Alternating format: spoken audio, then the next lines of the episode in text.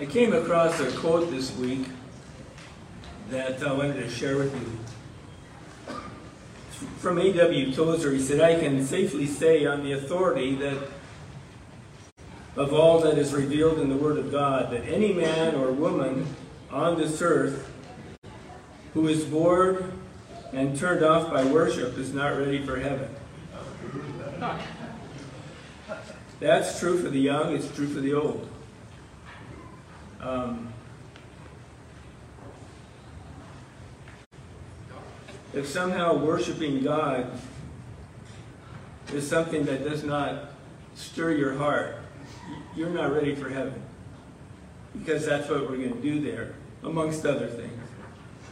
But the worship of God is so crucial. It's, be, it's when you become occupied with Him that He begins to change you from the inside. And just uh, going through the road routine of Christianity, that's not going to change you. But being in the presence of God, just you and Him, that, that's when our hearts become more like Jesus Christ. And so I just thought uh, I'd share that quote with you this week. Let's pray. Father, we do pray for Sydney. I ask that you might uh, give her strength, encouragement, comfort. We pray for this baby that even now, the Spirit of God would be working in her little heart to give her a, a thirst and a hunger for Jesus Christ. We pray for the delivery that it might go well, it might be safe, and that the family will have a, a lot of things to rejoice with this afternoon. So we pray for Sydney. We ask uh, for ourselves that you might be in this place today and that we will leave here changed because of the Word of God. We pray this in Jesus' name. Amen. Amen.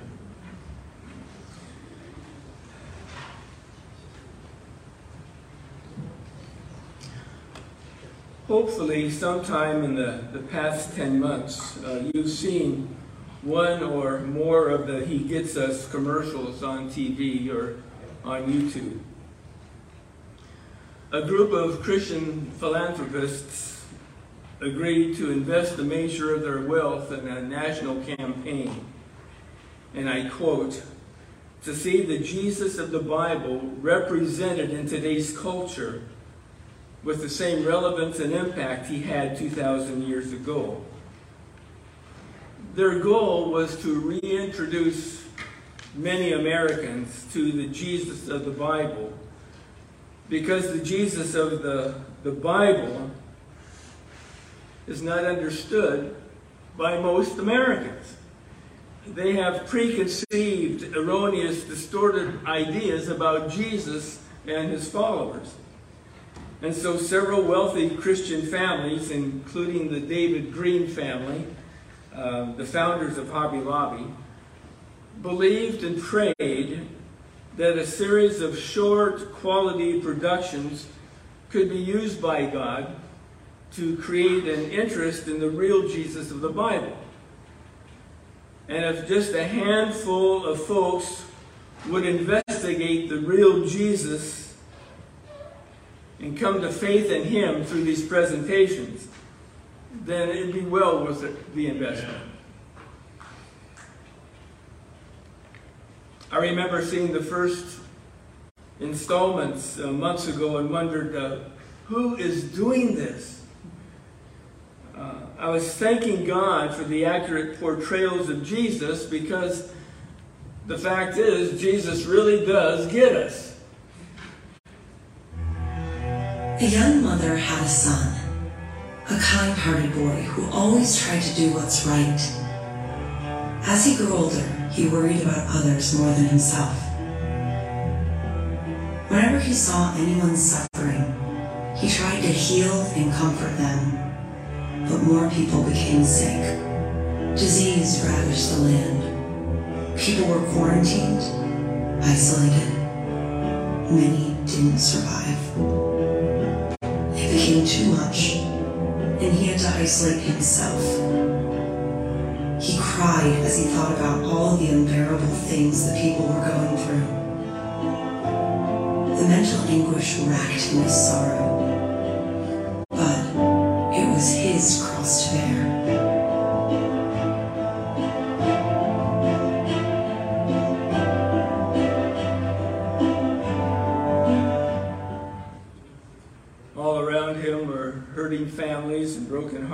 and tragic situations.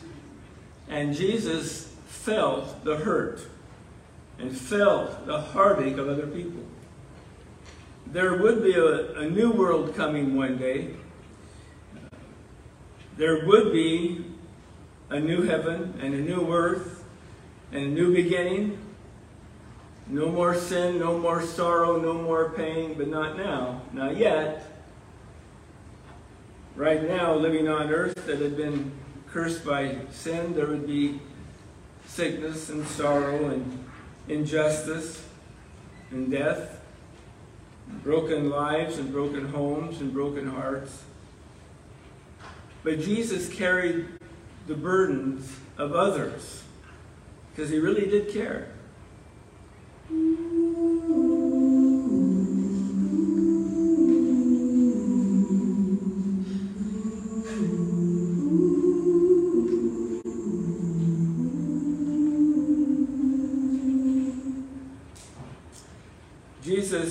When he saw our sorrows. He wasn't indifferent. He became outraged when he saw injustices. He was fed up with politics. He was sick of hypocrisy. He loved those that we hated. And he knew firsthand about the struggles of life and all the struggles of life.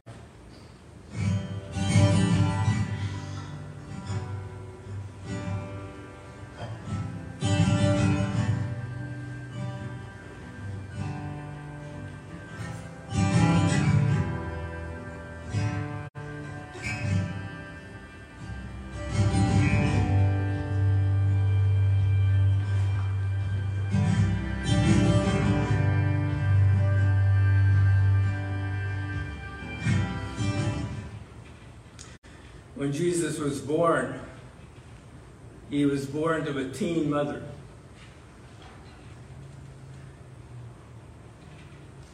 Her pregnancy was suspicious because she was not married. And that stigma stayed with Jesus throughout his lifetime. In John chapter 8, some of his critics scoffed and said, We're not illegitimate children. Why'd they say that? Because the rumor about Christ's birth was still in the air.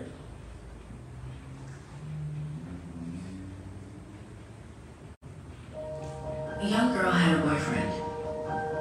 She got pregnant. She was scared.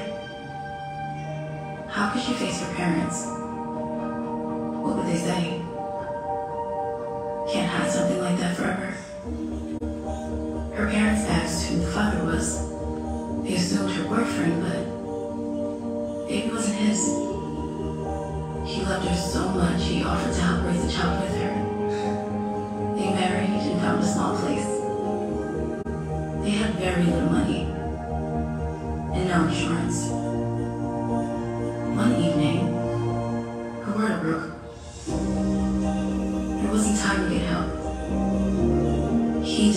Child and laid him in a manger.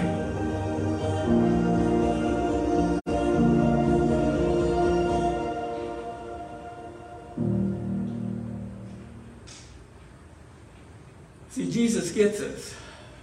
And he knows what we need to become what we need to be. I don't know if you saw the commercial at the Super Bowl last Sunday, but uh, it was called Be Childlike.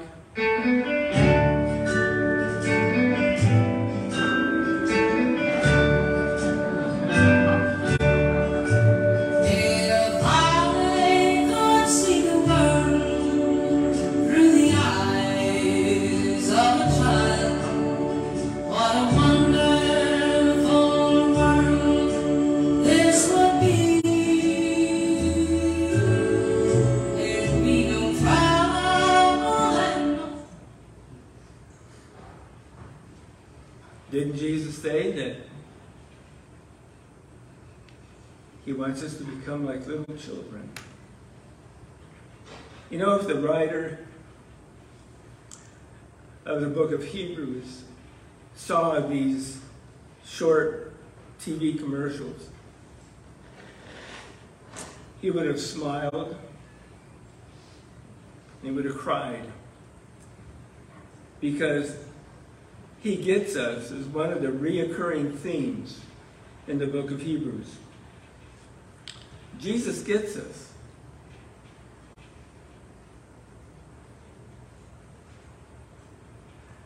He understands what each and every one of us is going through.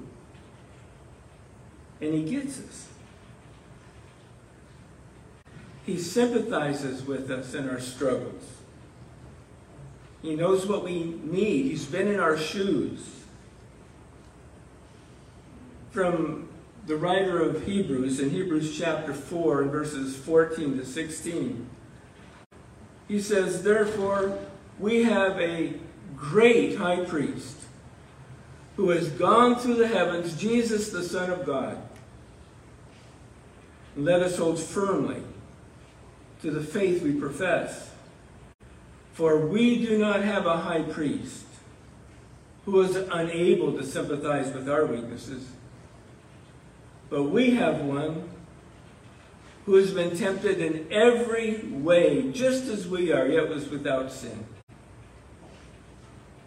So let us then approach the throne of grace with confidence, so that we may receive mercy and find grace to help us in our time of need. He talks about Jesus as an exalted high priest, and Jesus as a sympathizing high priest, and Jesus as a responsive high priest.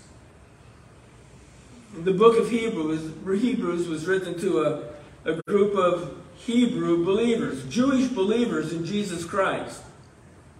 And they were considering very seriously going back, leaving the church, and going back to their old ways, going back to their old religion back to the sacrifices and priests and feasts and temple worship and acknowledging Jesus as their Messiah and their Savior and their Lord was just becoming too hard. It was, it was becoming too costly. They were undergoing increasing persecution amongst their people, ostracism from their families, economic boycott, just because they confessed Jesus as their Messiah.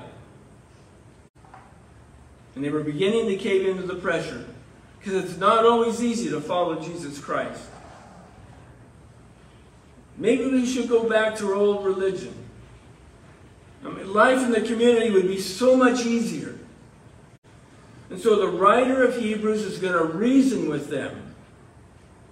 And he's going to show them that Jesus is better than anything they had experienced in their old way of life.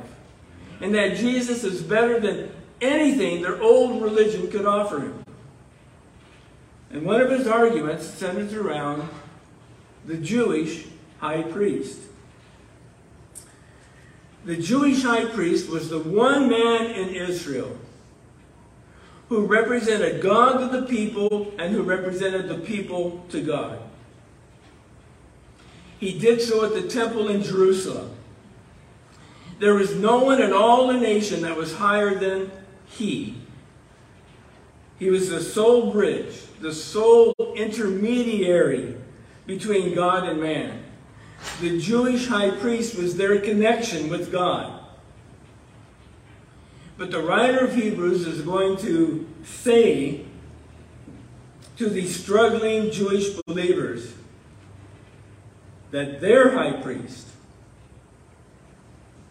who represents God to us and us to God, the one who stands before God on our behalf, and the one who intercedes for us, our high priest, as believers in Jesus Christ, is the Son of God, and he resides in heaven. So, why in the world would you abandon Jesus, your great high priest, who represents you before God in heaven, for a high priest who is just a mere man and confined to this earth? That's his argument. Therefore, since we have a great high priest who has gone to the heavens, Jesus, the Son of God, let us hold firmly to the faith we profess. Don't give up. Don't throw it away. Don't walk away. The Jewish high priest was a mere man. Our high priest is the Son of God. The Jewish high priest represents God to us and us to God and serves at a temple on earth, but our high priest represents God to us and us to God and serves at a temple in heaven. The Jewish high priest sprinkled the blood of an animal sacrifice on the mercy seat in the Holy of Holies at the temple in Jerusalem once a year and every year, year after year after year. But our high priest shed his own blood as a sacrifice on the cross once for all. So whose high priest is better? It says, we have a great high priest who has gone through the heavens. What's he talking about? Well, Jesus came and lived and died bore our sins on the cross, rose again three days later, and for 40 days, it says in Acts chapter 1, he appeared before the disciples, teaching them about the kingdom of God. And then, after 40 days, he ascended into heaven before their very eyes. And Scripture says he sat down at the right hand of the Father. His mission was accomplished. He sat down. His mission was accepted in heaven. He sat down next to the Father. And so when it says we have a high priest who has gone through the heavens, it's speaking about his ascension from earth to heaven 40 days after his resurrection. The Jewish high priest, he passed from the outer court of the temple into the inner court of the temple where the priests were allowed to be. And then he passed into the holy place of the temple and then into the Holy of Holies. But our high priest, he passed out of the sight of the disciples through the heavens to the very presence of God to be exalted as God's high priest. He was the ultimate bridge, the ultimate connection between us and God the ultimate mediator between us and God. And so says the writer of Hebrews let us hold firmly to the faith we profess. Our high priest is better. So Jesus is an exalted high priest, but Jesus is a sympathizing high priest. For we do not have a high priest who is unable to sympathize with our weaknesses. But we have one who has been tempted in every way just as we are, and yet was without sin. When you study the history of the high priesthood of the Jewish people, you discovered that the high priests, for the most part, were hypocritical. They were aloof. They were separate from the ordinary folks. They were self-righteous. They were indifferent to the needs of the people. They, they were there to serve not others, but only themselves. But our high priest isn't like that. Our high priest was sinless and holy, who came to seek and to save that which was lost, to lay down his life for us all. And we had a great high priest who sympathized with people when he walked on this earth. And he's the same today. The Son of God sympathizes with us because of what is called the incarnation. The word incarnation simply means that the Son of God took on a human body. The Son of God became flesh and became a real flesh and blood man. Not an almost man. No, he was all man. Uh, in the early church, uh, a teaching appeared. Was called docetism. And dos, dos, doceo means to seem to be. And it was taught that Jesus just seemed to be a man, but he wasn't a man. He was a spirit being. No, that's not what the scripture says. Scripture says he was a real man with a real human body, a real human mind, real human emotions.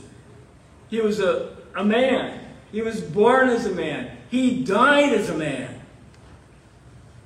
1 Timothy 2 5 says, There is one mediator between God and man, the man, Christ Jesus. He was all man, the perfect man. That's called the incarnation. And because of the incarnation, because Jesus became a full blooded man, he gets us. He understands. He experienced all of life's joys, all of life's pleasures, all of life's struggles, all of life's disappointments. He experienced life on a cursed earth, and so he can identify with us. He was not sheltered from the twists and turns and injustices of life. He could honestly say, I've been there. I've had that experience, and there's no trial too great, there's no temptation too strong that my Father cannot see you through. Because He did it for me, He'll do it for you. For we do not have a high priest who is unable to sympathize with our weaknesses, but we have one who's been tempted in every way just as we are, yet was without sin. The word sympathize means to touch with the feeling of. Jesus not only knows your hurts, he feels your hurts. He feels just as you do. He suffers with you and makes it his own. I mean, do you ever struggle with loneliness? I was an only child. Adopted, mom and dad said I was enough to handle, and so they stopped with one. But I got to tell you that uh, there have been times I really struggled with loneliness, connection. There are many places in Scripture it says that Jesus went. Alone,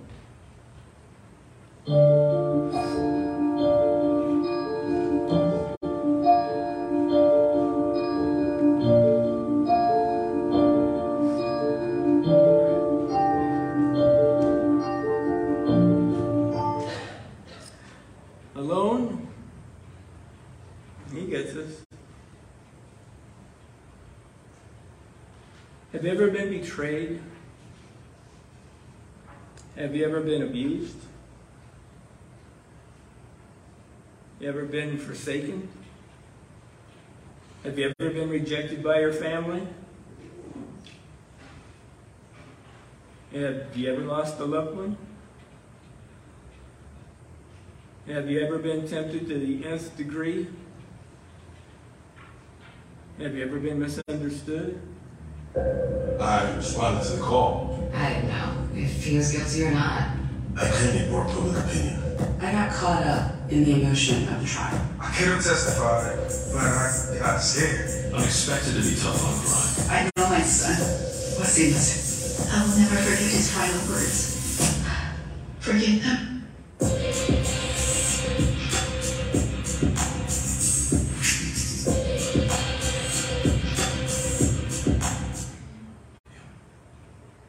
Faced poverty? Jesus said, Foxes have holes, birds of the air have nests. The Son of Man has no place to lay his head. Joni Eareckson Tada, after being paralyzed and confined to a bed at the age of 17 due to a diving accident, had a well-meaning friend come to her bedside one day and, and they read the verse that we've read. For we do not have a high priest who is unable to sympathize with our weaknesses. Now we have one who has been tempted in every way, just as we are, yet was without sin. And Joni said, Has Jesus ever been pure? Sorry. Has Jesus ever been paralyzed? And the moment she said it, guilt pierced her heart.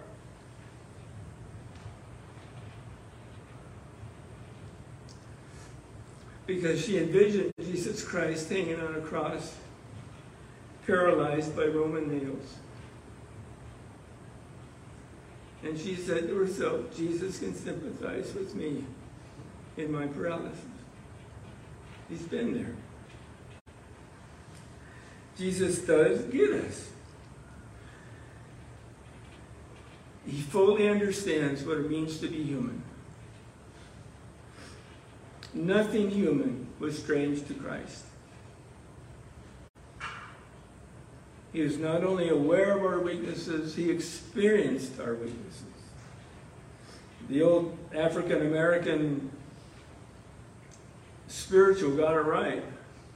Nobody knows the trouble I've seen. Nobody knows what but Jesus. Father was trying to teach his six-year-old son how to shoot a basket. And the boy would take the basket and, and push it as hard as he could toward the hoop, but it always would fall short. So the father would take the basketball and said, now do this and shoot. He said, now son, it's easy, just, just do it this way. And the boy would try and he missed again and again and again. The father said, son, just, just push it harder. And after several minutes and many misses, the boy said to his dad, he said, look, it's easy for you up there. You don't know how hard it is for us down here. You can never say that to Jesus. He knows how hard it is down here. He's been here. He's walked in our sandals. He knows how we feel. Pastor Kent Hughes says Jesus has an unequal capacity for sympathy. It goes far beyond the intellectual because it is truly experiential. Jesus does not just imagine how we feel, he feels it. The word for sympathize means to share the experience of another, and most, the most sensitive man who ever lived, he feels with us. Jesus is an exalted high priest. Jesus is a sympathizing high priest. But Jesus is also a responsive high priest. It says, Let us then approach the throne of grace. Notice it does not say the throne of guilt, like many people would want to make it. Then say, Let us approach the throne of wrath, the throne of judgment, the throne of condemnation. No, says, Let us then approach the throne of grace with confidence so that we may receive mercy and find grace to help us in our time of need. Jesus not only sympathizes with us in our trials and our temptations, but as our high priest, he is able to act on our behalf. He's responsive to our needs. You know, when Tim went to Liberty University, we had enough money to get him there and back. We lived in beautiful downtown Beaver, Oregon. And we told Tim that, that he could choose one college, one university to go visit, and we pay his way no matter where it was on the continental United States. And so he chose to go to the farthest university away from Beaver, Oregon, Liberty University, Lynchburg, Virginia. And so we flew him there. He landed in Washington, D.C., where we had a friend that I used to teach in high school. And, and our friend Tony showed him around Washington, D.C., and, and it, he just had a great time and, and uh, went to Liberty and he called home and he says, Do I have to come home? I said, Yes, you have to come home. You're student body president. They're expecting you to finish the year. And he flew home. And as it turned out, he spent five years at Liberty to get his eventually his, his master's. And those, I feel guilty for even saying this, but but in those five years, um, we could only promise to get him there and back once a year. Uh, we had no savings, uh, no retirement account to draw upon. We had no extra income. We lived like many folks do, paycheck to paycheck. And I wanted to do more uh, to help, but I couldn't. There was just no more money at the end of the month. And I sympathized with Tim. I really did, knowing his financial needs. You know, it costs to go to college. But I was absolutely powerless to do anything about it. Jesus not only cares, not only sympathizes, but he can do something about our situation. He can respond to our need. Now, how does he respond? I didn't get this until this week. As I've told you before, I'm a Barron's with little brain, and it takes time for me to understand some of this stuff. But as I read verse 16, it finally dawned on me. How does Jesus respond to our needs as high priest? Now, some of you, you already know this, you know, but I finally got it. Jesus represents us before the Father so that now we have access to the Father through the Son. We come to the Father in prayer only on the basis of Christ's high priestly ministry. Believing sinners can meet with God and stand before God, it says, with confidence. We don't approach God on our own merits. We don't have, we don't have anything to offer God. We're spiritually bankrupt, but we come to the Father through Jesus the Son, our high priest. And on the basis of his merits, his death on the cross, his resurrection, his ascension, now we can present our needs to Christ. Let us then approach the throne of grace. The word throne in the book of Hebrews is used four times, and it always refers to the throne of God the Father. It does not refer to Christ's throne, it refers to the throne of God. And the Father's throne is a throne of grace. And so, through the merits of our high priest, let us then approach the throne of grace with confidence, because Christ has paved the way, so that we may receive mercy and find grace to help us in our time of need. So, as we come humbly and confidently and expectantly to the throne of grace, it's the Father who gives us what? What does it say? Grace. He gives us mercy and forgives us of our sins, and He gives us grace to respond to our situation. Please listen to this.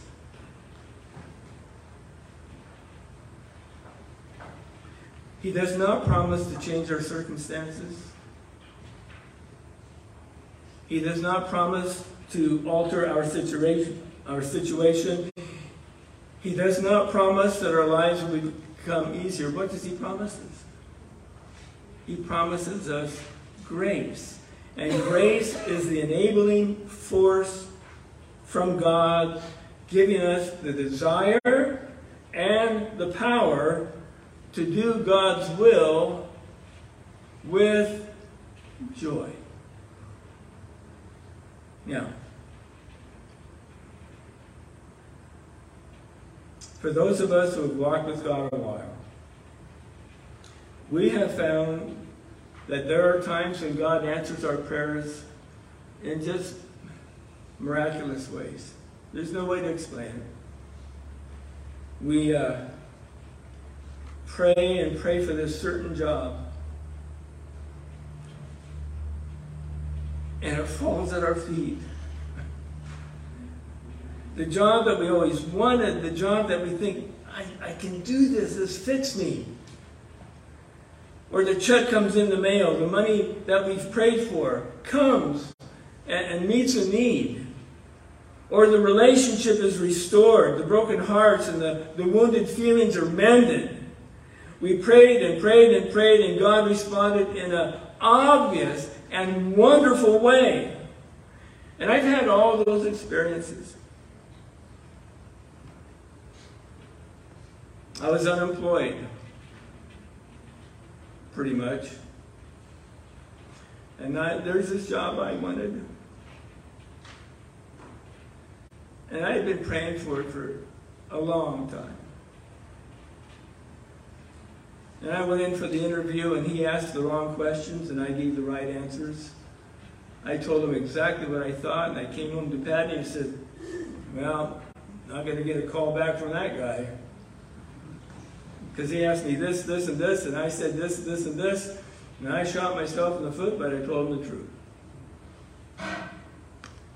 And he called back, and he said, You're hired. I said, You gotta be kidding me. After what I said to you, he said, You're exactly the guy we're looking for. The best job I ever had. It was an answered prayer. But you know what? There are other times when God did not answer as I asked. I would say more times than not.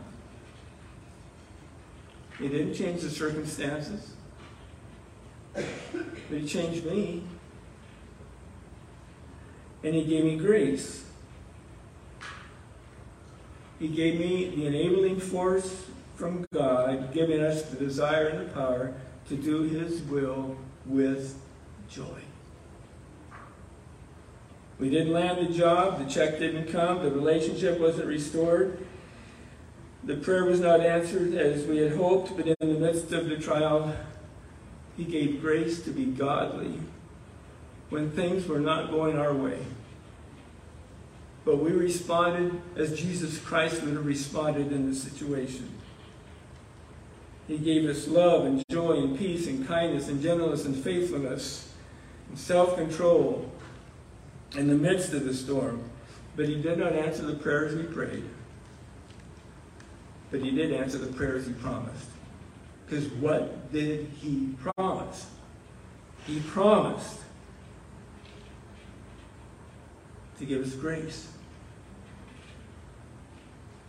Some of you have prayed and prayed and prayed. And nothing's changed. And in, in the back of your mind, you're thinking, maybe this God thing just isn't real.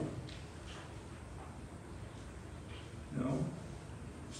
It's just that the Father has decided in His sovereignty, in His wisdom, not to answer your prayers you've been asking. But right now, in this situation, for the time being, He's going to give you grace. And He'll give you the grace to respond righteously in the midst of your trial and to do so with joy. You know, for some people, that's not enough. That's not enough.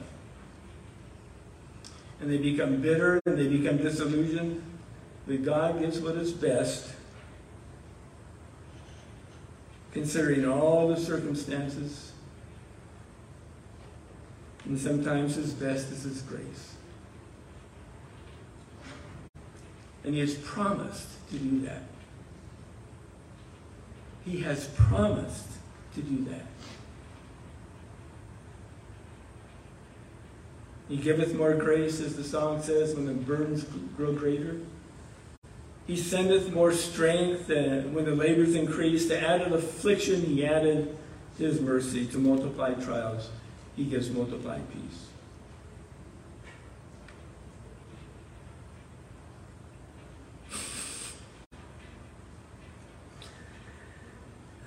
Jesus is an exalted high priest. Jesus is a sympathizing high priest. Jesus is a responsive high priest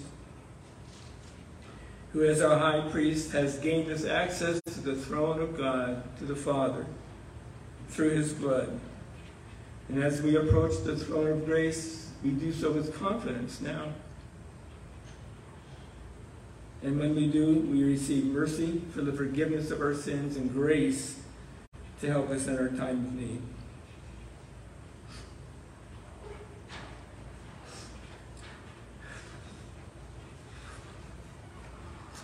So does Jesus care what you're going through? He does. Because he, he really gets us.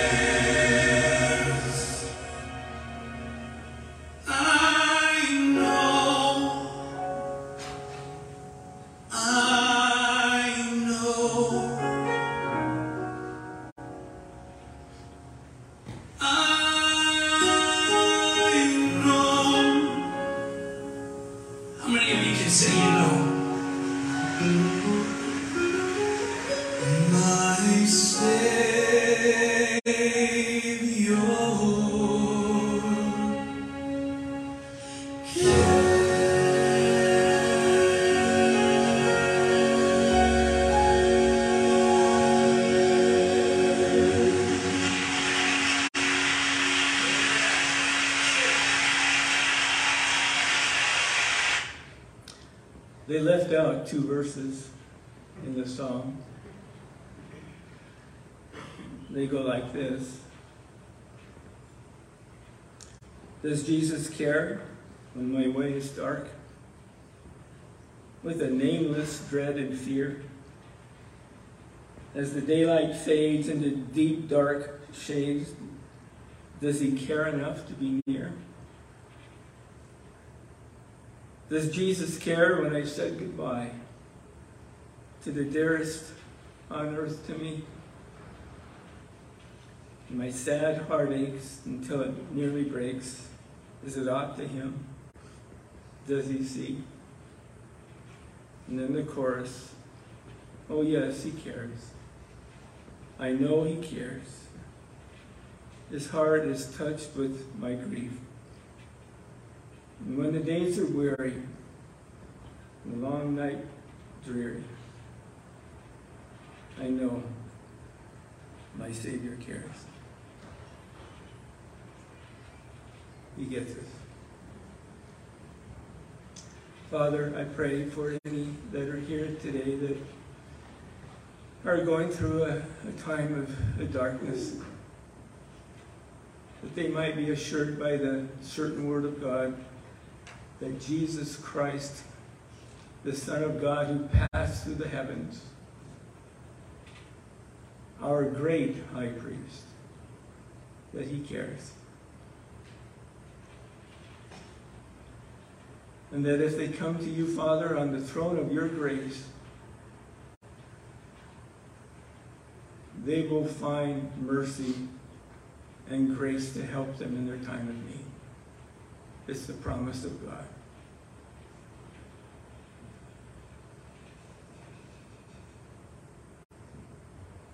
So, Father, increase our faith because it is often so small. And help us to trust in you until the day Jesus comes to take us to be with himself. We pray this in his name. Amen. Amen. Thank you.